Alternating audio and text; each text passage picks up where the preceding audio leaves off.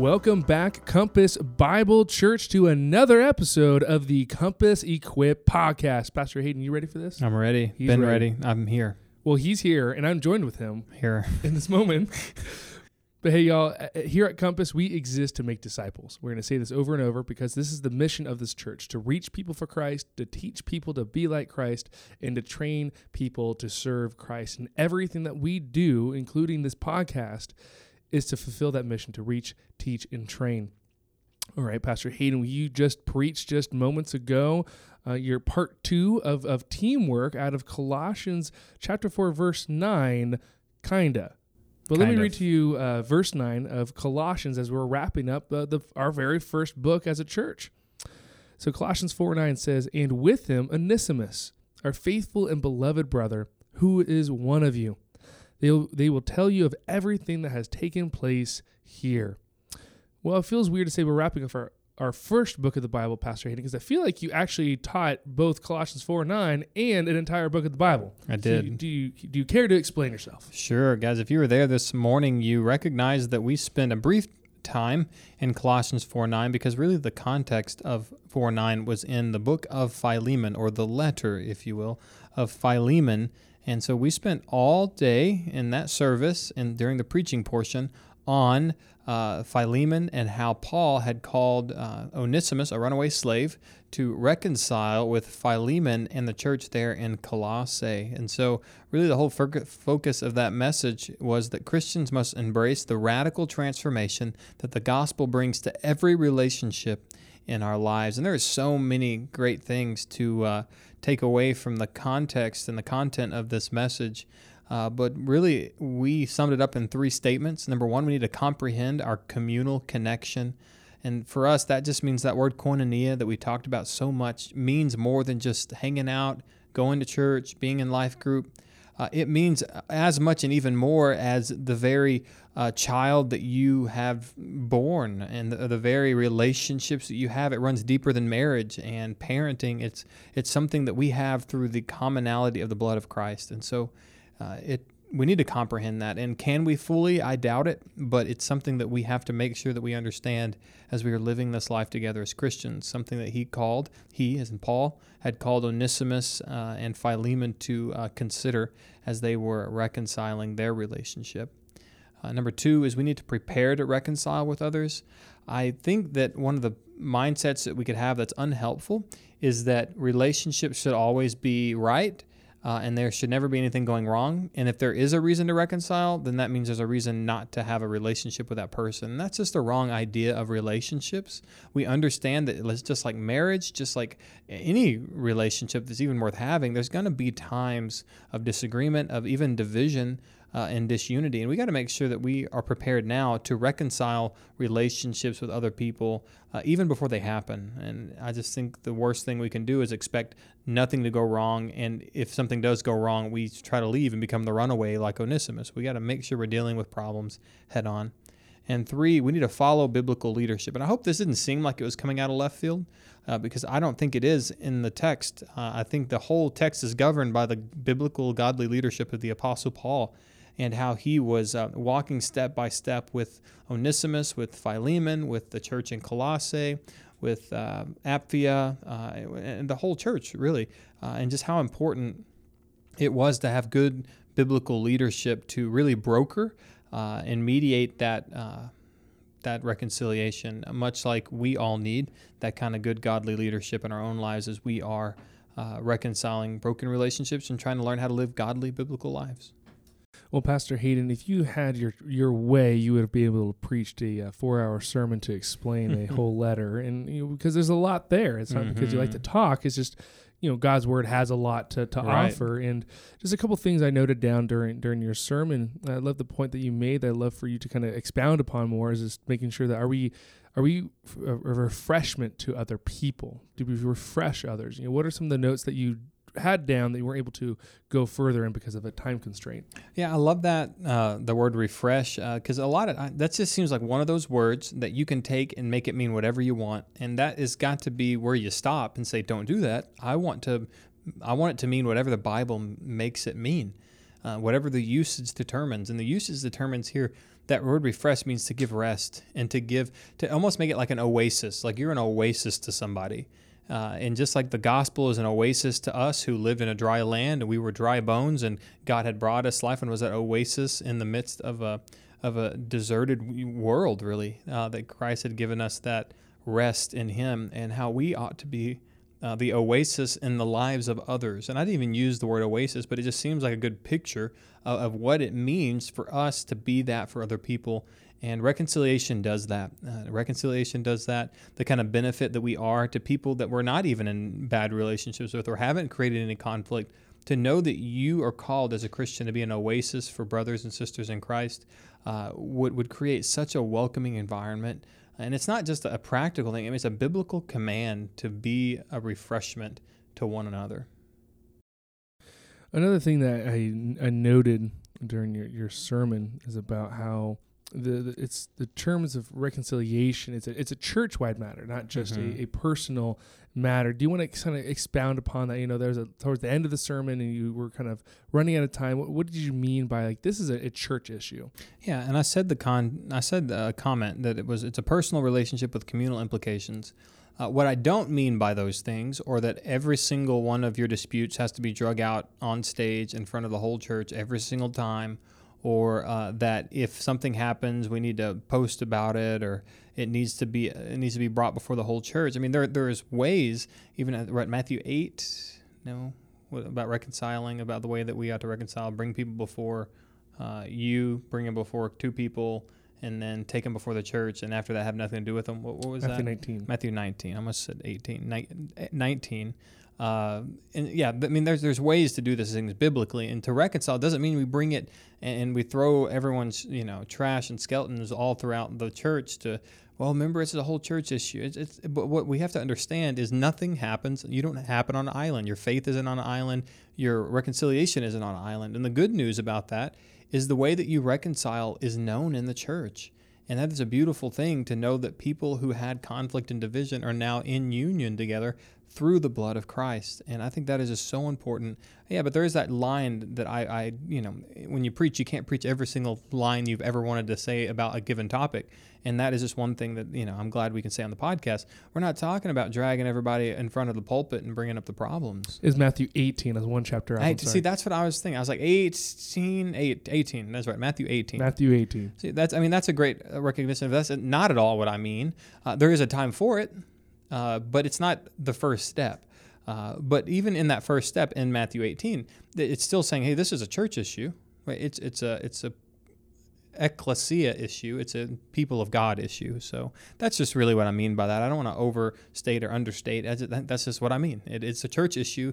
Even though being a church issue, it doesn't make it all 300 people at Compass Bible Church right now have to know every single thing that happens.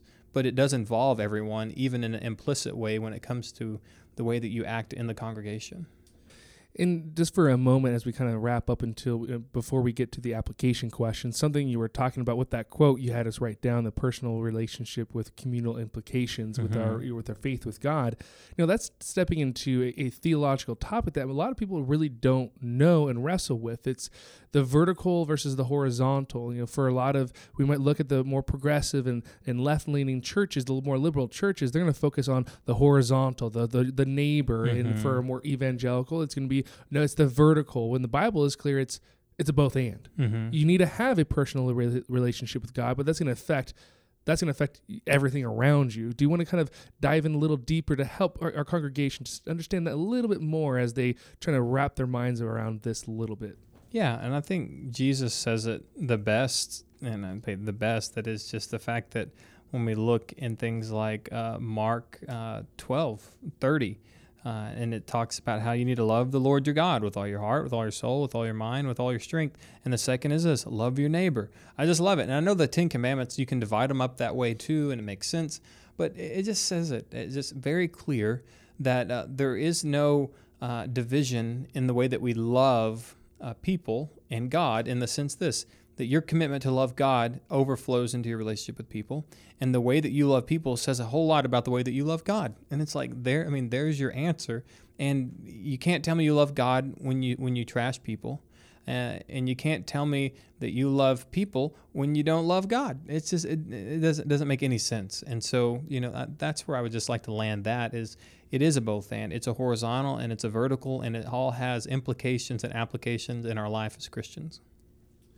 All right, and almost we were going through the application questions earlier. and We were like, man, I wish our our life groups were meeting this week. right. Yeah. But, but, we want to encourage you to uh, do the uh, the the application questions. If you're married with your spouse, if you're single, just do it and reach out to someone within your life group because these questions are going to be really helpful for us as a church to be able to stay unified. And Pastor Hayden, what's a and all the questions are good, but hmm. what are one or two questions that you said th- these are really some of your favorite questions uh, for this week? Yeah, I mean, I like two and four. I mean, I like two because I like how it makes us think. Right, it, Acts two forty two through forty seven gives a uh, description of some of the ways that the early church lived in community together, and they went very, very far in their commitment to one another, in their koinonia. And I want that to challenge you. It's not that our church is going to ask everyone to sell everything they have and uh, not that the church was asking for that. That's a really great point about the early church. They weren't asking for those things. That stuff was done volitionally through the lives of the Christians, but that's neither here nor there.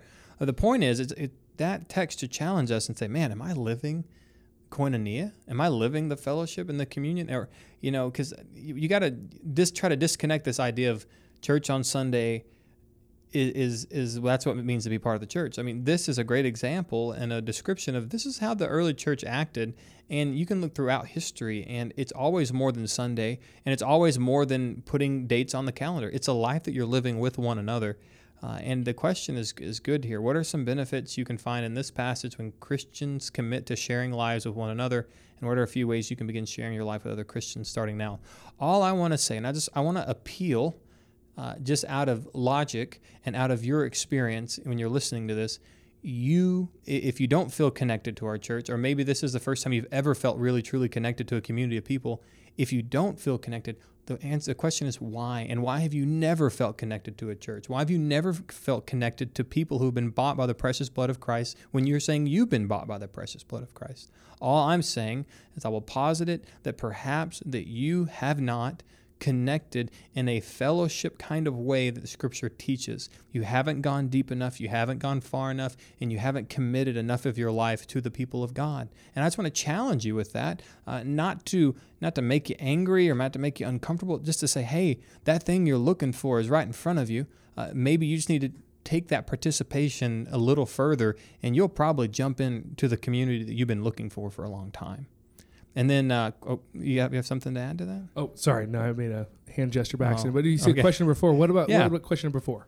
I like that one. Uh, and, and I like it because it's not that because I'm a pastor, Pastor Evan, and you're the pastor, that we want people to look at us and think that we're just the, the awesomest people. But, you know, we're pastors because we truly believe uh, that Christ teaches that there are elders, overseers, and shepherds over the congregation and that there's people who are called to that role. Believe me, if it wasn't in the scripture, I wouldn't. I won't. There's no reason for me to do this. No reason for you to do this. We can do other things, uh, but we we're called to this. We are compelled to do this, and because of that, uh, you know, we are also compelled. To, like I was saying in the sermon today, as we are looking at Acts 20, 28, is that God has placed uh, godly leaders, and I, I let me just use the word pastors, to pay careful attention to the flock and to care for them and that right there should give you know you as you're listening to this a lot of comfort and a lot of solace uh, and a lot of trust in your congregation and in your leadership. And I understand maybe you're one of those who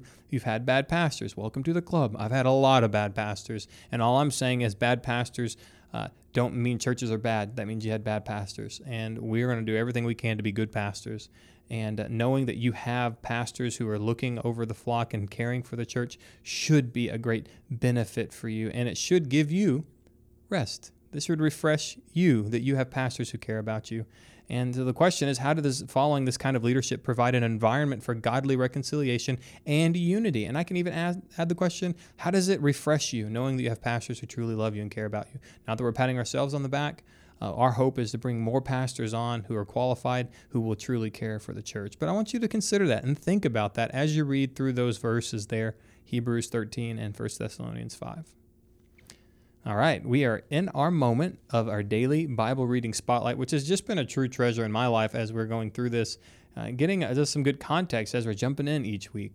Uh, this week we're looking at Second Chronicles 1 through 16. We're in the second one. That's good stuff. We're in the second half of the of the of, book. the, of the of the scroll. It's the one. right. It's one book. So if One you, whole one. If you remember that, it's there's no drop off. It just was one scroll. It was two scrolls, but it's supposed to be one book. but it will be two it will be two w- when you read it. when you read it. All right. Well, Compass. Again, I am so proud of you. You are continuing your we're almost finished with the narrative of the of the Old Testament. Once we finish Chronicles, we got Ezra and Nehemiah and Esther, and that concludes the the narrative books of of the Old Testament. And then we'll enter into the prophets. Actually, no, Mm. just kidding. Mm-mm. The Psalms, Mhm. Job, Psalm, Proverbs. I know the order of the English Bible. but as a reminder, th- this is just the affairs of the uh, days of the, the exiles returning from Babylon. They're recounting their nation's history and kind of answering the question, how did we get here and what and what's really happening? I, I want to remind you, and again, we're, we're going to conclude uh, the Chronicles uh, next week. And I'll remind you every time is that this book was written by, you know, most likely by Ezra to the exiles to encourage them to continue to follow God because God has been faithful the entire time. We kind of have to put ourselves in their shoes a little bit as we as we see now in the first 16 chapters of Chronicles, you know, the temple as David at the end of First Chronicles is getting the temple ready. Now the temple is being built, it is built and then it's there. The presence of God as we talked about last week is is in Israel. It's displayed there. Um, but it's all leading up to its eventual destruction, which in their mind may have looked like God lost, but he never lost in the first place. So you need to remember that this is all culminating to the destruction of the temple, and then, then the last couple verses of the book of Chronicles, which lands with hope, but that's for next week. Well, the characters that you're going to be encountering with is one, the temple, as we talked about last week, but also the kings of, of Judah, the, the Davidic dynasty, starting with King Solomon and going on from there. But something about circling back to the character of the temple is that to kind of show you and prove to you that this is the temple is supposed to represent God's presence, you're going to read Second Chronicles chapter 7 verses 1 through 3 this week, where when Solomon he's finished this amazing prayer, which you make sure you pay attention to that, to that, fire came down from heaven and consumed the burnt offering and the sacrifices, and the glory of the Lord filled the temple. Now we saw that before where in the tabernacle, as we we- saw that in Exodus. But also we saw that again where? Well, in Exodus when there's a pillar of fire. The the fire is a representation of the presence of God. And so it was so amazing that in verse 2, the priests could not even enter the house of the Lord because the glory filled the house. It was so awesome. And man, I wish I was there to be able to see that happen. I think I would have cried so and and, and in fear I probably would have too. And needed a change of clothes. But the point is that the, the Israelites, right then and there, got to see with their eyeballs the presence of the Lord enter the temple, which is, is which is an amazing thing. But it's also going to be something that they're going to be held accountable to, which we're, we're going to read in a second, or read later this this week, I should say.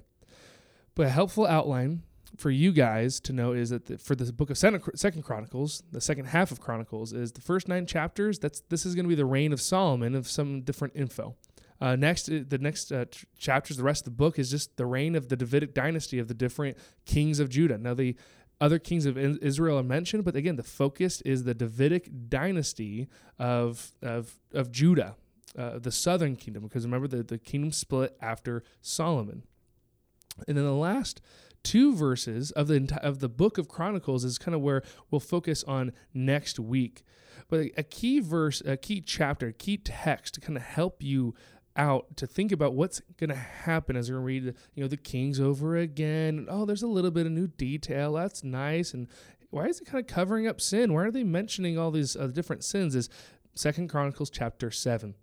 This is when, after the presence of the Lord is entered the temple, verses chapter, uh, verses 12 through 22. You should probably put an asterisk or a star in your Bible to remember. This is going to be helping you understand what's about to happen with all the other kings. You know, God, He appeared to Solomon. He He says these words to him. And ver- I want to read verse 14 to you. He said, "If my people." Who are called by my name humble themselves and pray and seek my face and turn from their wicked ways, then I will hear from heaven and I will forgive their sin and heal their land. You know, God knows that they're going to sin, but He's saying if you if you repent, I'm going to heal you. I'm going to forgive you. You'll be able to stay. But in verse 19, but he says, But if you turn aside and forsake my statutes, forsake my commandments that I have set before you, and go and serve other gods and worship them, then I will pluck you up from my land that I have given you, and this house that I have consecrated for my name, a set apart, made holy for my name. I will cast you out of my sight, and I will make a proverb and a byword among all peoples. And when people see what happened to Israel, it's going to be a wisdom proverb for them to see and recognize who Yahweh is. And so that's what we're leading towards is that Israel is going to reject God. Israel, Judah is going to worship other gods. And what happens? God plucks them out of the land. God fulfills his promise. And when people see what happened, they're not going to go, "Oh no!" They're going. What's going to happen? They're going to actually say, "No, it's because they abandoned the Lord, the God who they brought them out of Egypt, the God that they saw with their own eyes enter the temple. That's the God they rejected, and that is what's happening." So the key teaching that you're going to see throughout this book is that God's plan is going to come to pass. If you if he says you do this, I will do this. We need to trust in that. And that's for the, you know, the Old Testament and the New Testament. We need to trust in, trust in God. What, what's the promise that we as Christians look forward to? Well, we're looking forward to Christ's returning. That the whole Bible is pointing towards Christ. Uh, Jesus says this in John chapter 5 verse 39 talking to the Pharisees who were you know looking for eternal life he says you search the scriptures because you, that in them you think you have eternal life it is that they bear witness about me. The scriptures, the temple, the sacrifice, everything that, that we're reading in Chronicles is pointing towards Christ, that the presence of God is no longer in a building, it is now in a person. Now that we're the presence of God, that we're going to be in it for eternity to come. So the point for you and I is that we can we can trust God when he says that Jesus is going to return. That is one of the hopes that when we die, we're going to resurrect. That Jesus is going to return. Like Matthew 16 and many other texts say like verse 27 in Matthew 16, the son of man is going to come with his angels in the glory of his Father and repay each person according to what he has done. The book of Revelation might be terrifying, but should be terrifying for non Christians. But for Christians, the book of Revelation is an encouragement. Why? Because this is it. God said, I, am going to re- I reveal to you what I promised to do to come. And the book of Chronicles is trying to show these exiles hey, God's word came to pass. So all the things that have yet to be fulfilled, we can trust in that, like the coming of the Messiah. Well, for us, the coming of the Messiah was already happened the first time. Now, there's a second time to come. And as Christians, for you and I today, the book of Chronicles should help us remember the other promises. God says, I will return and I will take my church into my presence. And that's going to be an encouragement to us as we read the book of Second Chronicles. All right, well, Pastor Hayden, this is kind of now we're entering our uh, current event uh, topic, and uh, we took a little detour last week, and I want to jump back on real fast about church planting. We had Pastor uh, Mike Fabarez from our Sending Church come and talk about his vision of church planting, and that's what we did about a year ago. You and I almost, uh, actually, one year ago, moved from California. And you re- you returned home, and I I entered Texas for the first time. So, you know, I just wanted to ask, like, what did Compass look like when one year ago, and what does it look like? What happened, and then what does it look like what would it look like to come? Yeah, you know, it's been a big blessing to be over the last 12 months to think uh, we've been in our homes. If you came with uh, a large cohort of us that we call uh, our launch team, there was around 70 uh, something of us, including kiddos. And if you were in that group, you a year ago, uh, the main group anyway, you you moved into your home over the next couple weeks. Uh, we, my wife and I, moved into our home on May the 18th. You guys moved in June 6th. May 28th. May 20 May 28th. Oh, just a week later. Okay, yeah, they moved in a week later. Uh, you know, and so we weren't we did we went we didn't have a church so to speak at that point. We had a professional moving business. We did have a professional. We could we did for free. We could have launched a moving business. Uh, but you know, we we were here. We are kind of nomadic, and we uh, you know we're waiting uh, to to the plan to launch in the fall. And in the meantime, we began creating um, we had a life group that was meeting here a couple of months prior to us all moving here, and as people moved here slowly, that group grew and grew and grew, and we ended up uh, launching a bunch of life groups out of that single life group. And that life group, the single one that we had here, is still functioning, which is really really cool. Our oldest life group is well older than our church. Neil and Valerie Randazzo. Yeah, that's super cool. Uh, and then, uh, you know, throughout the summer, we started having uh, prayer meetings on Sunday mornings at my house. Uh, and then we got to where we began having evening Bible studies at the World Indigenous Missions Building, where it was 5,000 degrees and only 50, 60, 70 people could fit in there if we squeezed them real tight. Don't worry, the kids' rooms upstairs were The- 8,000 and the degrees. kids, yeah, and then the kids met upstairs, and it was really cool because we had two services out of there, and it was just a really sweet moment in the history of our church because it was uh, uncomfortable, but it's that you know it's all those uh, testimonies where you know you remember like you remember when we met in that place and it was hot and we preached the word of God and we didn't even have worship music. It's like we didn't do it. We just literally sat down, opened up the Bible, preached it, and then we went and met in life groups that week. I mean, it was really just a, a really unique moment in the history of our church. We were so grateful for it. And then, uh, you know, you get to August, and uh, we did that from, I guess, late June to uh, early August. Don't forget all the kids' camps. And all, oh man, the, all the kids camps. I mean, that was that was an absolute trip. Uh, it was wonderful. A lot of families that we actually gained still faithful members of our church who came to those camps, and we didn't have a building. We weren't even we weren't even a church yet at that point, and yet pe- parents trusted us with their kiddos, which is just an absolute miracle. And uh, everyone was was safe, so that was really good. And uh, we start moving, uh, we move locations, and we start meeting at the Christian Youth Theater on Sunday evenings. If you were here, you remember that Sunday evenings we would have our Bible study there, and then we slowly started introducing things like worship, and we learned that the church that was meeting there on Sunday mornings was leaving, and so then we were able to, on September the twelfth, to launch our church officially there at the Christian Youth Theater, and we were just elated to have the kind of facility. Uh, you know, I think we launched with uh, I don't know how many I don't remember how many people were at our launch, but had 160 people. at our launch, I don't think that was true. I think it was 160. No, no, I think it was it was different. We have to look it up. We'll have to look it up. We have to look it up. I think it was like two something. Was it not? I think it was. I don't remember. It- It's been so long. It seems like, uh, but it was really great. It was a really great opportunity for us to have a place. Gracious uh, Christian Youth Theater was uh, gracious enough to let us in there, knowing that this community is very difficult to find a location. Which means the building we're in right now, 2415 Lifehouse Industrial Drive. Ooh, it was a miracle that we even have this building. So we grew out of the CYT across two services, and uh, ever since we got into this building on Easter, we have not stopped uh, growing and moving, and we've celebrated baptisms and the Lord's Supper, and we've uh, celebrated uh, Easter and, and Christmas. And we've we've really done so much together as a church, and seen so many lost people saved, seen so many people in. Um, get it connected to community. I just can't wait to see what God's going to do moving forward. I mean, you know, we're, we're averaging over 300 and something people at church every single Sunday, which, and we're only eight months old, you know, as an official church launch. And, uh, you know, that is just a, a blessing. And uh, what we want to see is more people uh, saved and discipled. And we want you to get excited about participating in the church of God and seeing people saved and, and inviting people to church so they can hear the gospel. I mean, this is what we're here for. And um, you know, I just can't imagine. You know, I, I as I think about the next year, the next two years, the next five years of our church, to see all the great things that God's going to do here. So I just want hope you guys stick with us, and we look forward to really watching and seeing God kind of show off in uh, in this church over the next few years. All right, we have some announcements to end with. Pastor Evan, do you want to give the first?